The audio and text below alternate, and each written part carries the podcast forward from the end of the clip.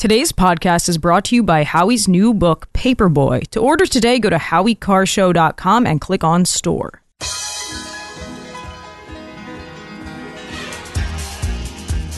Live from the Aviva Trattoria studio, it's the Grace Curley Show. We got to bring in a new voice, a young voice, a rising voice. Grace Curley. You can read Grace's work in the Boston Herald and the Spectator. Especially Grace. Grace, stand up. Here's the millennial with the mic, Grace Curley. Welcome back to another hour of the Grace Curley Show on the Howie Carr Radio Network. I am Karoline Leavitt, guest hosting for the great Grace Curley today. Call me at 844 500 4242, or you can text Curley to 617 213 1066. Now, we have talked when I filled in for Grace, uh, and I know Grace talks about it a lot as well when she's uh, uh, taken over her own show, and that is the Biden border crisis. I mean, it just feels like it's it is getting worse by the day. And Joe Biden instantaneously when he became president in the in the White House reversed all of the Trump era policies that were extremely effective. Remain in Mexico. Uh, he supports amnesty. He stopped the construction of the border wall, which we know was effective. Where President Trump's border wall was built, there was an 87% decrease in illegal crossings in those areas. And now we've just watched the disastrous repercussions of this border invasion. There's been nearly 10 million illegal people that have come into our country all throughout every single state. I mean, you've seen it in your own state here in Massachusetts, where your governor had to declare a state of emergency. We see it in New York City. Illegal immigrants literally running the show in our American communities. There has been more than the total population of 40 American states invading our country in the last three years. It's a national security crisis. It is a health crisis. It's an economic crisis. And I know many of you listening are frustrated and infuriated by it as you should be. So I thought it would be a great idea to bring on an expert in this field to ask him your questions about Biden's border crisis. And that is Mark Morgan, the former acting commissioner of United States Border Patrol and Customs. Mr. Morgan, thank you so much for joining us on the Grace Curley show today. We really, really appreciate it. Karoline, uh, thanks for having me. And I tell you what, I was just listening to you, and actually, as you're talking, I, I'm taking notes. And I tell you what, you, you set this up perfectly. I mean, one of the big things is that we always say what, what's happening at our borders is not about immigration. Legal immigration is a separate issue. The, the chaos and lawlessness that's happening at our borders is what you just said. It's about our nation's safety, health, and national security. Job well done. Oh, thank you very much. And I got to tell you, I see you on Newsmax all the time. I know we've been on there a couple of times together. So it's great to talk to you because I have questions and I know our audience does well. Uh, and you were there, you were serving in the administration during the Trump era where the policies were effective and we had the most you know, secure border in American history. Tom Homan himself has said that no one did more to secure the border than President Trump. So if you could walk us through like w- the, the policy reversals from Joe Joe Biden that you think have been most consequential and have led to the detrimental impact that we are seeing? Like, what policies need to be re-implemented and what hurt us the most? What actions that Biden took hurt us the most? Yeah, so so one one of the key things that that, that you said a couple of times, Karoline, that's so important for everybody listening is policies. Right? This is not an issue about resources or throwing more money at it. Now, don't get me wrong you know, what, once we actually have the policies in place and we're able to secure the border, we can talk about and determine what additional resources we need. But that's not what happened on day one of the Biden administration. Just as you articulated, he went and, and intentionally did so, dismantled a network of tools, stories, and policies he had in place. Let me run down just a couple. You mentioned a big one, the Remain in Mexico program that program was instrumental in ending the next uh, uh, big issue we did, and that's catch and release. As long as illegal aliens are coming to our border and we're releasing them into the United States, they're going to continue to come. It, you don't have to be a rocket scientist and you don't have to be a border security uh, expert to understand that. The safe third country agreements we had with all three Northern Triangle countries on day one, they got rid of that along with the Remain in Mexico program. They reinstated catch and release, as I said, on day one. Interior enforcement, ICE, they neutered ICE. They have literally gutted ICE's ability to actually detain and lawfully remove people that remain in the country illegally. And one of the last things that I'll mention is, as you already said, they stopped building the wall, which, which Karoline, this is so critical because the wall is part of a multi-layer strategy of infrastructure, technology, and personnel. Everywhere where that multi-layer strategy is is uh, implemented, we see every single measure of success go up. We had a strategy of deterrence and consequence. This administration absolutely reversed it all on day one with the stroke of a pen and the consequences are just endless. You said you don't have to be a, a, rocket science to see them. Just listen to the migrants themselves, right? Like they're coming from all over the world, as far as Africa and China and Iran. They're coming from our adversarial nations such as Russia, and they're saying, Thank you, Joe Biden. Like, I am coming here because I know his border is open and I want a better life. But Mr. Morgan, you just said something that was was leads me to my next question. And you used the word intentional. And a lot of our audience call and they say, if Biden wanted to shut down the border, he could. I mean, Donald Trump wrote the playbook. It's not that hard. Right. Why do you think, in your opinion, the Biden administration is allowing this illegal invasion of our country? Kellen, great question. If I can, a little bit of context.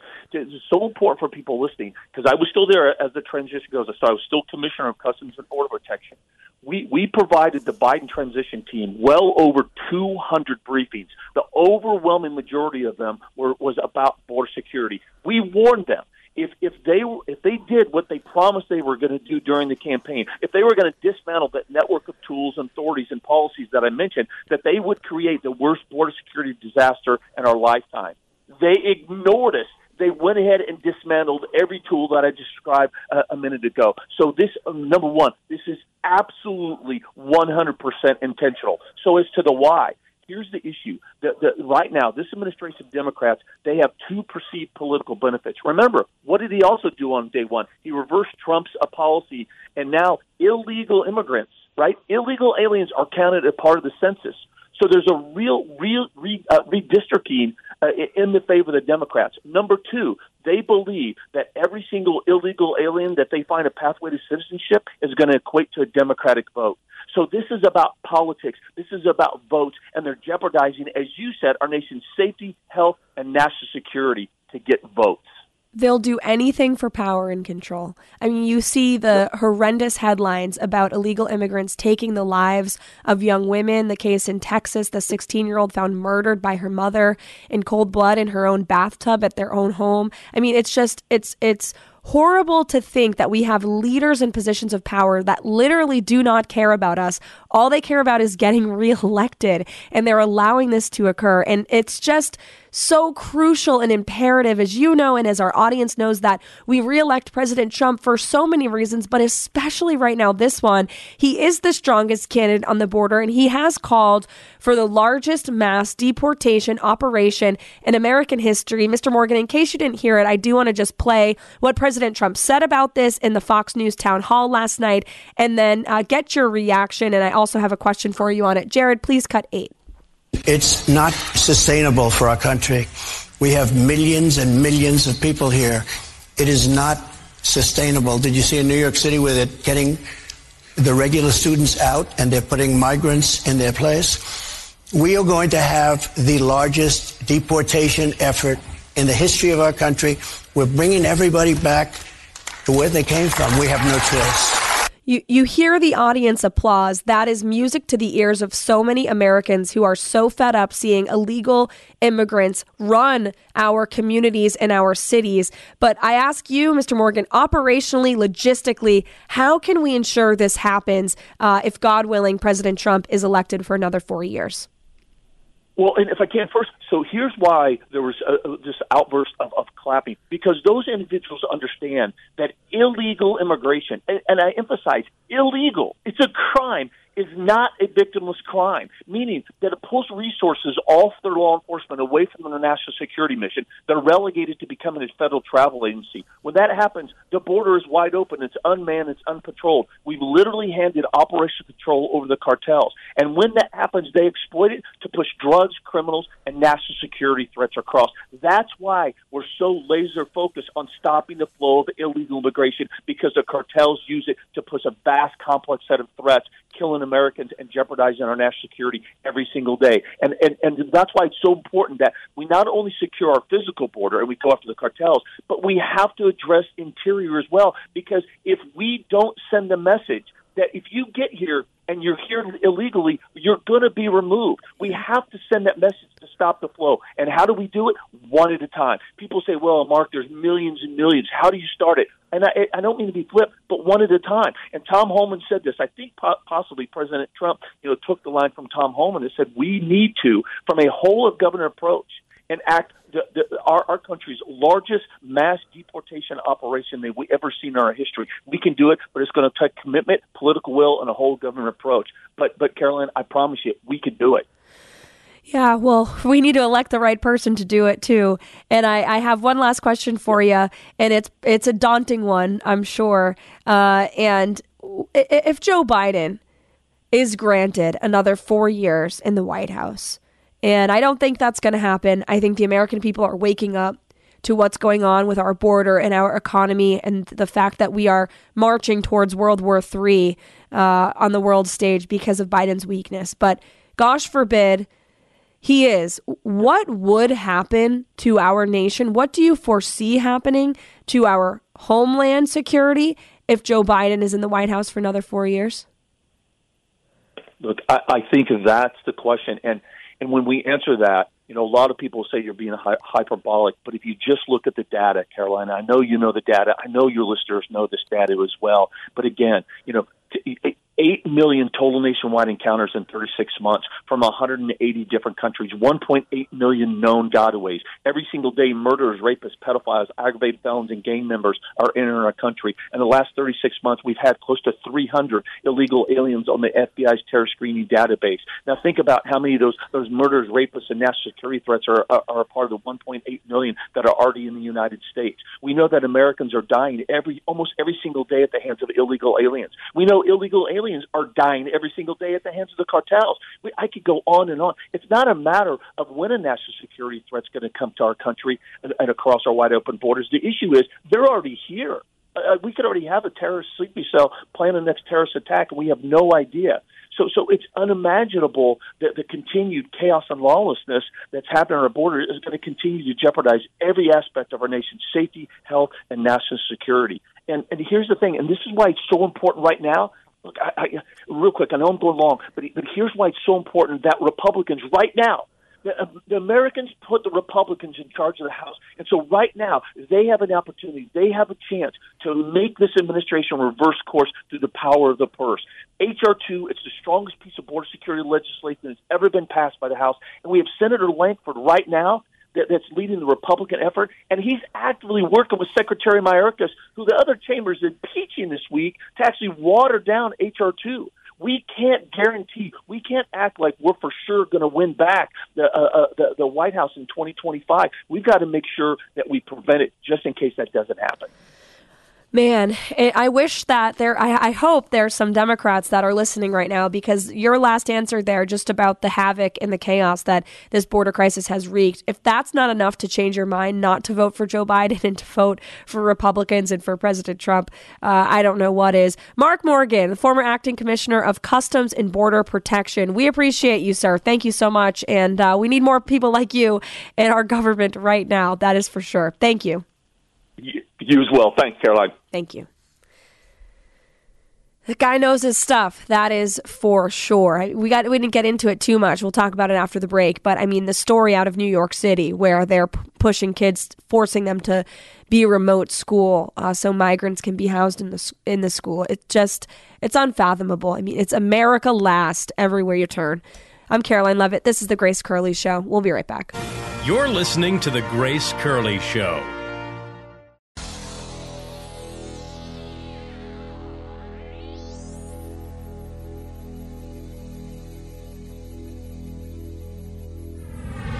This is The Grace Curley Show. Welcome back to the Grace Curley Show. We just had Mark Morgan on, and man, that man is sharp. He he knows the border. He served uh, for Customs and Border Protection in the Trump administration. And how I wish we had competent people that actually understood the law and cared about our homeland security serving in those roles. 844 500 4242. We got some callers on the line. Let's get to them. CJ, you're up on the Grace Curley Show. Go ahead, CJ. Well, Karoline, uh, I wanted to uh, talk about a. Uh, I heard this NPR program. uh, You know how they are. They they talked about uh, New York City and how they were putting up illegal immigrants at a hotel, and they were also giving all the uh, illegal immigrant females that uh, were pregnant. They were doing this free medical care for them at Bellevue Hospital, and they seemed incredulous. They were talking about every single one, even the women that were raped on the way, they wanted to keep their babies no, matter what. And uh, she, they seemed kind of surprised that this was actually going to happen. You know, New York State is pro-abortion and everything. They seemed actually surprised, but uh, I think you and I know exactly why they wanted to keep their their babies. Birthright citizenship. It's their anchor baby, CJ. They get to stay here for them. So NPR was surprised that the, the mothers wanted to keep their children. Is that what you're saying? Yeah, and all of them, all the pregnant, all the pregnant women. Of course they were, because NPR is obsessed with abortion. 844 500 4242. Thanks for the call, CJ. Eddie, you're next on The Grace Curley Show. Go ahead, Eddie. Karoline, I've been dying to talk to you because I know you've got your ear to the ground up there in uh, New Hampshire and you're connected to the Trump campaign. And I'd just like to get your take on, um, you know, Trump's ground game up there, what's going on on the airwaves, and if they're going to be able, Trump's going to be able to overcome all the rhinos with Sununu and Nikki Haley up there. And I want to get your take on this. Thanks a lot. Yeah, no problem, Eddie. You're talking New Hampshire. Uh, and I will say there's a lot of money being spent here. Nikki Haley and to your, like you said, the rhinos, Chris Sununu firing from all angles and mailers and TV ads and radio ads. And, uh, you know, there she's been all over the place, uh, definitely trying to earn support. But I do feel very confident that President Trump will win a third time. You know, this was the first state that propelled him to the nomination in 2016. And um, I was at the Trump rally a few weeks ago in Durham, New Hampshire, which is a very liberal place at the University of New Hampshire. And there was 4,000 people there. It was in the ice arena. It was packed, packed, packed, packed. People standing outside as well. And I have been to a lot of Trump rallies, Eddie, in New Hampshire and elsewhere. But I can tell you this was the most enthusiastic and energized crowd in New Hampshire I've ever seen. And actually, something that was so exciting to me personally, uh, and should be to you as well, was the amount of young people that I saw. And I know it was held at a college campus, so the kids think it's cool to go to something like that at their school. But I saw so many young voters. Many of them I spoke to. I posted videos of it on my social media. I was asking them why they're there.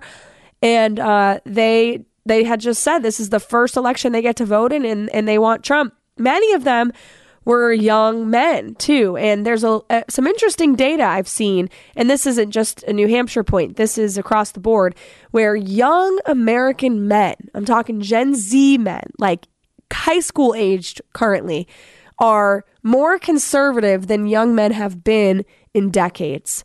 And I, I, I hope and I pray it's true that the pendulum has swung so far left that it's going to swing back to the right because these kids are realizing the lunacy of the left in our culture, in our schools, and in our media. Interesting times. We'll be right back.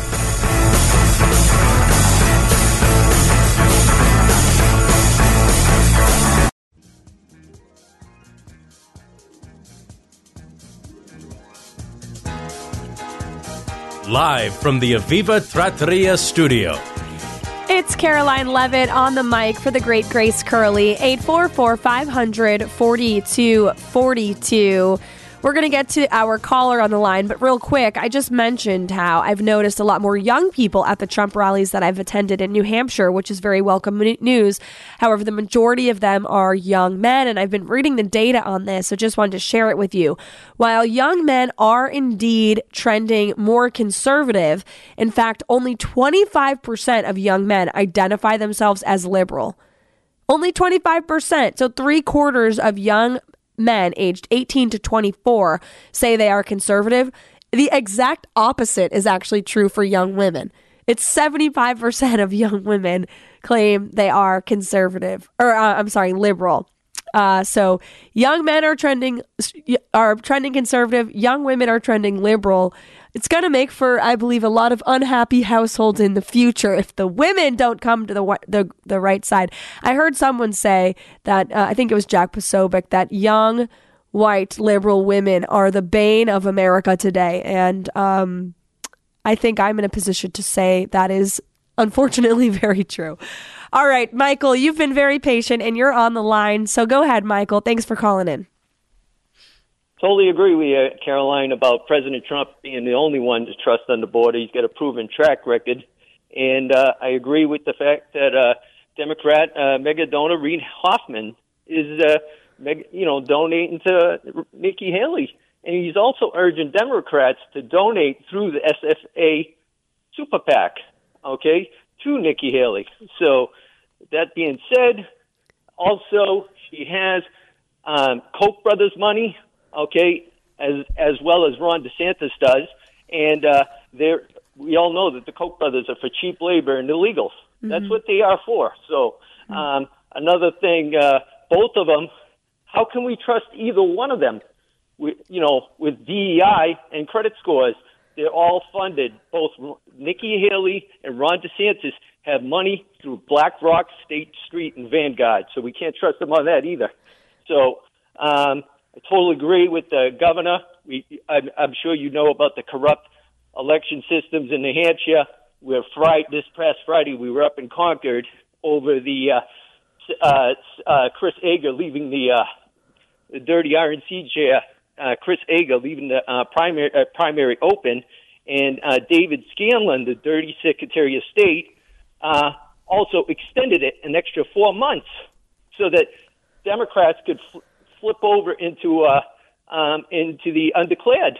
So uh, to vote for Nikki Haley. So that and they're actually encouraging mm-hmm. this. So that's what's going on. And uh, this governor that's backing her, we all know his father was Governor John Sununu, who was chief of staff to Bush Senior, who's, who Bush Senior used to talk about the New World Order in his speeches. All right, so the this the the Bushes are tied to both candidates.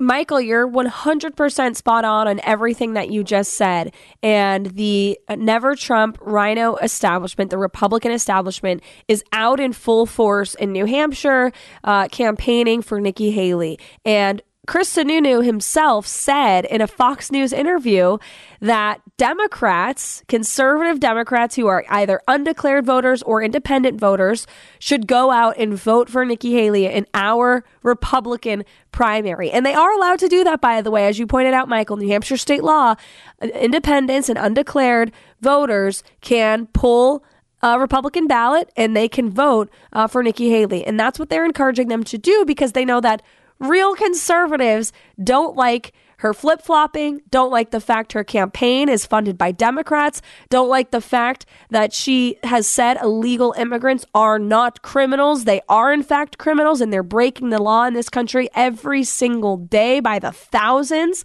And uh, real conservatives don't like the fact that Nikki Haley has lied about her position on whether or not she's going to raise the retirement age for our seniors on Social Security. She is not consistent, nor is she authentic on the issues that matter to your your family and to mine. And that's why it's so imperative that we get out and vote in our primary, Michael. I see you're from calling from Derry, New Hampshire. We have to flood the polls on January the 23rd to send a very strong message to the anti-Trump Republican establishment, Nikki Haley, Chris Sununu, and all the Democrats that are funding them in their little their little parade around New Hampshire uh, that they are not going to win. So thank you, Michael, for the call, and God bless you. 844 500 4242. Today's poll question is brought to you by Perfect Smiles. Don't be fooled by imposters with similar names. If you're unhappy with your smile, you need to visit Dr. Bruce Houghton in Nashua. Call 1 844 A Perfect Smile or visit perfectsmiles.com. Jared, what's the poll question today? Today's poll question, which you can vote in at gracecurleyshow.com, is how do you feel about Bill Belichick leaving the Patriots? It was the right move bad idea, or I don't care. Sticking with my first answer, right move. What does our audience think? 36% say it was the right move, 18% say it was a bad idea, and 45% don't care. All right. Well, those 45% you're going to care for the next few minutes because we have a caller who is graciously giving up his time. He's a friend of mine, Gary Mulkegan. He's a New Hampshire guy. He's a local guy. He's a good guy. And he's a, what, Gary, 25 year season ticket holder of the New England Patriots? Right. Actually, 29. 29 years. 29 so, nine years. this upcoming year. you're aging yourself, Gary. I know, I am.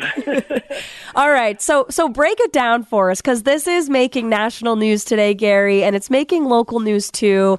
And just talk to us about, I guess, the impact that Bill Belichick has had on Pat's dynasty. I mean, his record is one of the most winning records in NFL history, if I'm not mistaken. Um, so I want to just to get your thoughts on the impact of this news today, and then I want to ask you about the future of the the Patriots dynasty.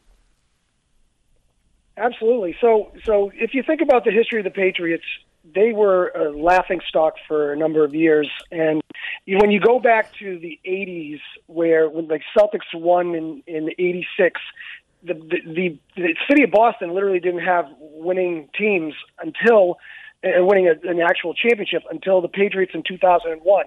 So what Bill Belichick did in 2001 not only impacted the Patriots, because obviously for the next 20 years they went to nine Super Bowls, they won six, and he impacted that franchise to, to, to the greatest dynasty in sports history. But they also it also like trickled down to putting pressure on the Red Sox to win a World Series finally, and they did in 04, and they did it a few uh, a couple more times after that. It put pressure on the Bruins and the Celtics.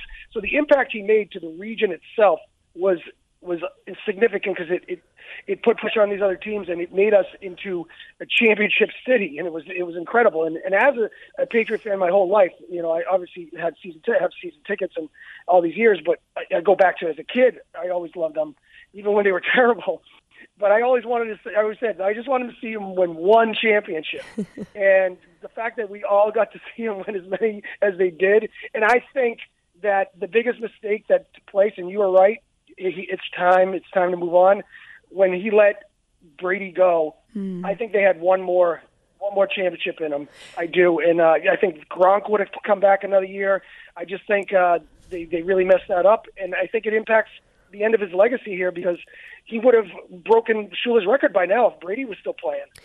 so, yeah, I think Brady could have probably played even this year. so I wanted to ask you about that, Gary, because there was a lot of speculation. I remember when Tom Brady did leave the Patriots, and then of course he went to Tampa Bay, and he ended up winning a Super Bowl with them too. Like, what happened there? Was there truly? I know the media, we know it's fake news, and they love to write sensationalist headlines for clicks, but a lot of people said that there was some uh, hostility between Belichick and Brady. Do you think that's true? And do you think that's ultimately what led Tom Brady to leave? I think the uh, the extent of that really came into the contract. Uh, Tom wanted two years when uh, when when he, when he signed his last contract with the Patriots, and they only gave him one year, and they let they let him become a free agent. And I think you know Tom at that time Drew Brees had signed a two year contract, and Brady had always throughout his entirety with the Patriots had taken less money to to play for them. And so he just wanted to be recognized with Drew Brees. You know, they were both older and both, you know, Hall of Fame players, and obviously Tom being the greatest of all time. And he just wanted to get that respect of getting those two years. And when when Bill didn't give him that, he walked. And I think I think Kraft screwed that up. And it's going to be interesting to see what happens going forward because Kraft needs to make the right decisions, or else if this franchise falls on his face and keeps falling on his face. You saw the last game, 30,000 people showed up. I know it was a snow game, but only thirty thousand, and I was at.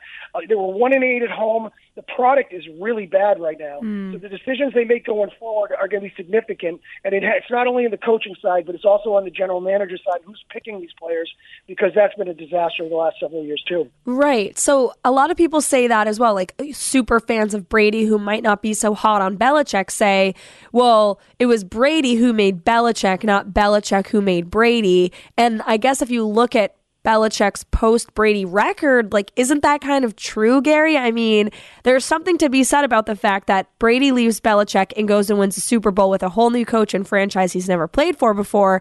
But then Belichick has a losing streak. I mean, I know there's more players that are important than just the quarterback, but I mean, do you think that Belichick could have been as successful without Tom Brady? Eh, eh, he can't, he couldn't have been, right? I don't think uh, every great coach you look at throughout the years, they always had a great quarterback. And and you, you saw last year, right, with Mahomes and, and Andy Reid, you, you have to have a great quarterback in order to take that that leap. If you look at all the Super Bowl winners the last 20 years, there's not many that had marginal quarterbacks that were winning for them. Um, maybe Nick Foles was probably the worst quarterback to win, but every every every team you look across the board, it's it's Mahomes, it's Brady, it's it's these these players that are, are great, and you need that. And I think Belichick made the biggest mistake was letting Brady go, and then he put Cam Newton in place for a year, which is which was bad. But then and then Mac, you know, they they did get his rookie year, he did well, but but he's he just I don't know what happened with him. His decision making, his footwork, everything was terrible about about what happened with this kid, and it falls on the feet of, of Bill. It really Yeah. does. And uh, there, there were a lot of mistakes they made. He didn't bring it, bring back Meyers, and he brought they signed Juju Smith-Schuster, which was a disaster. Like there was just a lot of bad decisions on the personnel side that impacted the team, and yet this team is not still not that far away from becoming a playoff team again. So it's again, it's going to be who Kraft's going to have to make really strong decisions and um, get this thing right, uh, ship righted, or else he's going to lose season ticket holders by the by the, by the thousands. Will you be one of those season ticket holders, Gary, if they continue to lose? You know, I, I loved them when they stunk, and I love them now, and I'll always have to. You're a super won't be me. fan. You're a super fan. All right, one last question because I'm personally curious on this. And by the way, Tom Brady, he's such a class act, always is. He put on his Instagram uh, literally 20 minutes ago a picture of he and Belichick and wrote, I could have never been the player I was without you, Coach Belichick. I am forever grateful and I wish you the best of luck in whatever you choose next. Gary, you're clearly an expert on this stuff, and we really appreciate your calling for those of us who don't get it. Uh, so, what do you think Bill Belichick is going to do next, in your humble opinion? Where does he go from here? he wants to break Don Shula's record. Um, when during the, the Patriots' undefeated season, Don Shula was alive at that time and, and was disrespecting the, the the fact that they were they were going to break his record. And then obviously they lost at the last game. He wants to beat Shula's record and be the all-time winningest coach in NFL history. He's going to coach again. It's going to depend on what happens in the playoffs. I think if Dallas loses early, or Philadelphia loses early, or Buffalo loses early, those are three great teams that might end up leave, uh, letting go of their coach, and they're they'll be willing to pay Bill Belichick whatever it is to, to bring him uh, bring him in. So those those three three areas are um, are two three teams that I would watch, and then I think maybe maybe Washington because they have the number two pick, and then Atlanta is uh, is what a lot of people are saying, and I don't I don't see it, but you know that's what that's what the rumor is too. So we'll have to see what happens. Uh, it's it's crazy, it's interesting, and and uh, it's at the front of everything right now. So. All right. Well, Gary, or as you're called back home in New Hampshire, gee whiz, we appreciate your calling in. And by the way, you should have your own uh, sports talk radio show. That was that was very good interview for your first time. Good, good job, Gary, and thanks for the info. We appreciate it. All right, guys. When we come back, we have the car crossover, right, Jared? All right, let's do it. Hi, it's Toby from Cape Gunworks. I'm taking all your firearm and self defense questions every Tuesday. Join Grace and me for 2A Tuesday, Tuesdays at 2 p.m.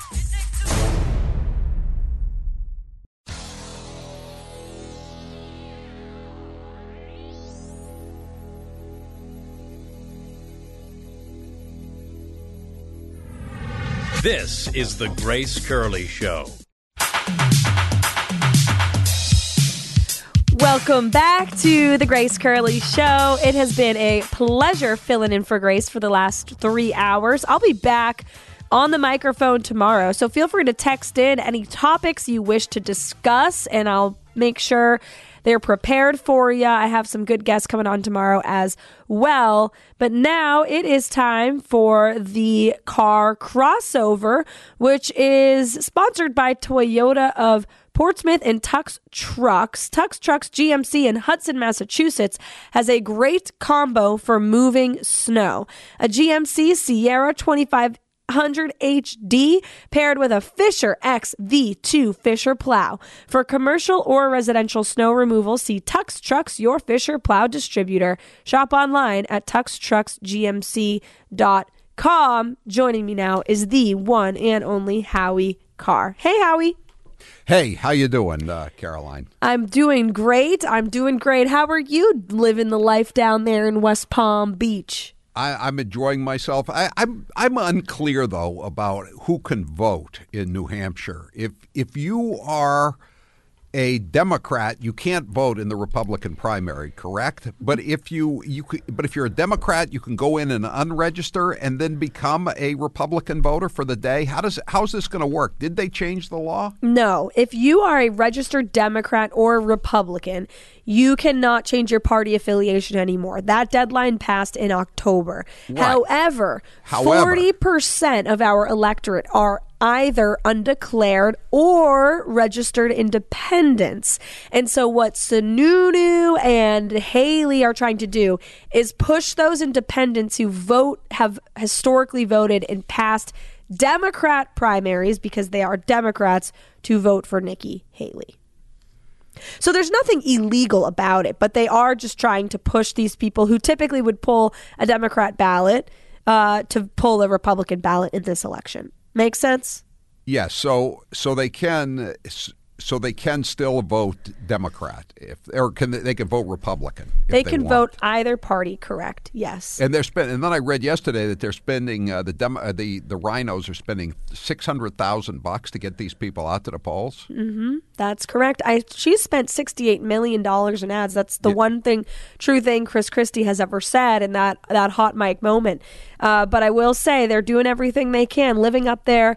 You get texts every second. You're getting mail pieces to your mailbox. There's ads on TV, ads on the radio. They're making a big effort to get these people out to the polls. But in past elections, Howie, independent turnout in past presidential elections, the highest it's ever been was 2012 and 16, and it was 30% of independents in the state actually turned out to vote in the primary. Uh, so it's not a huge number of people that so know, is that enough to make up for his his to make up for Trump's lead? It's not. So that's why they're trying to double the margin. And Sununu has said outright he's banking on 45% of independents. If that's the case, he feels comfortable or confident. That's why we need all Republicans to get out and vote, Howie Carr.